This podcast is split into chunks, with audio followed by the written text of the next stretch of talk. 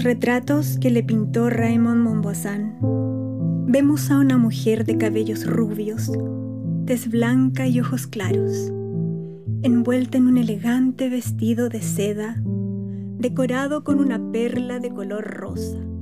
Según los archivos, era de contextura pequeña, de apenas metro y medio de altura, lo que no le impidió brillar en los salones del Santiago del siglo XIX, tiempos en que irrumpió la lánguida vida cultural de la aristocracia chilena provocando una verdadera revolución musical, al traer consigo el interés por el canto y la ópera.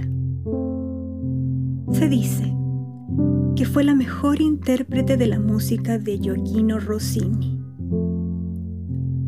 Hoy les hablaremos de María Ignacia Isidora Segers y Montenegro. Soprano, música y compositora, nació en Madrid en 1803. Se trasladó a París cuando tenía 10 años, luego que su padre, un militar y diplomático francés, debió regresar tras la derrota y abdicación de José Bonaparte. En la ciudad de la luz, aprendió canto, arpa, guitarra y piano y deslumbró con su voz. Sin embargo, siguiendo nuevamente el destino familiar, se embarcó una década después cuando Francisco Segers es contratado por la flamante República de Chile. El ímpetu sociable y cosmopolita de Isidora eclipsó la clase burguesa que se rindió a sus dotes musicales y de gran anfitriona. Pero en el país se vivía un periodo turbulento su llegada coincidió con la abdicación de Bernardo Higgins, fallidos intentos de constitución, luchas entre el Ejecutivo y el Congreso y peleas entre los conservadores pelucones y los liberales pipiolos. Quien fuera su primer esposo, el coronel británico Guillermo Vic Tupper, de quien se enamoró a primera vista llevando dos meses en el país, murió en la batalla del Ircay defendiendo la causa de los liberales cuando apenas contaban con cuatro cortos años de matrimonio. Viuda, con tres hijos y acarreando problemas económicos, abrió un establecimiento educacional donde enseñó música.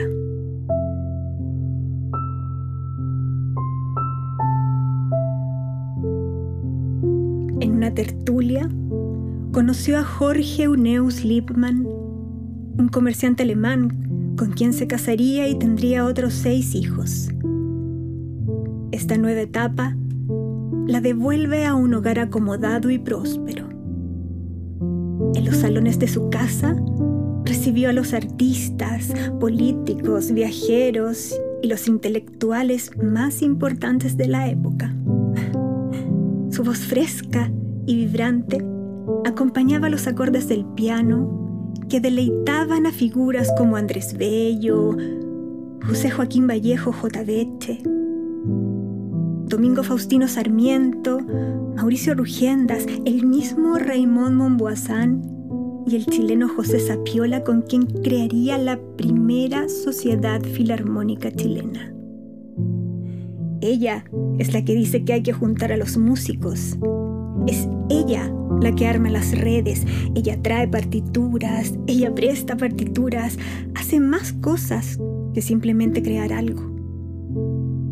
Se transforma en una gestora cultural sin que en esa época siquiera existiera esa palabra.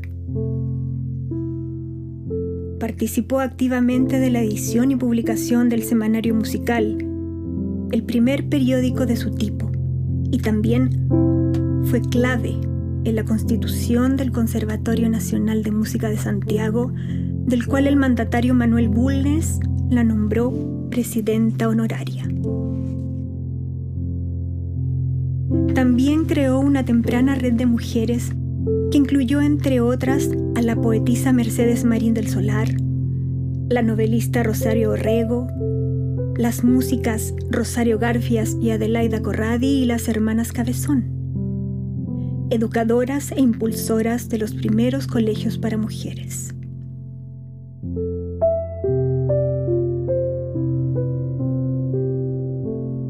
Su agitada vida estuvo lejos de los cánones de lo que se esperara de una mujer de alta sociedad y madre abnegada de la época.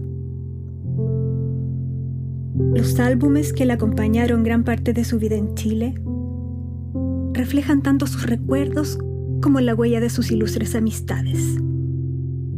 Uno íntimo, donde guarda cartas de amor y elogios de su padre y amigos, partituras manuscritas, recortes de diario y fotografías.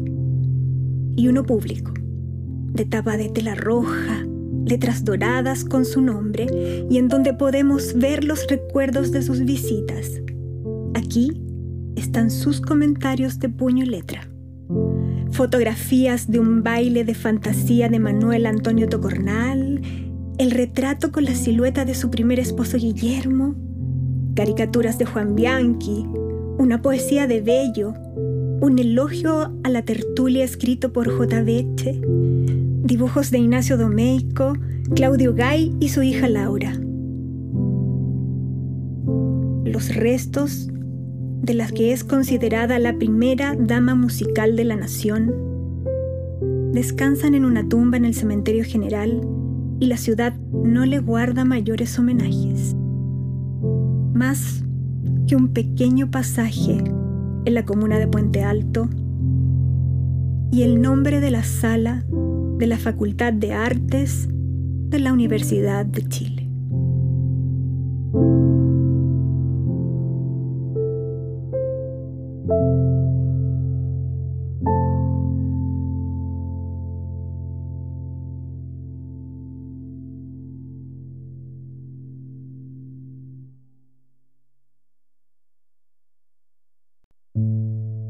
Biografías de Amo Santiago. Personajes que marcaron la historia de la capital.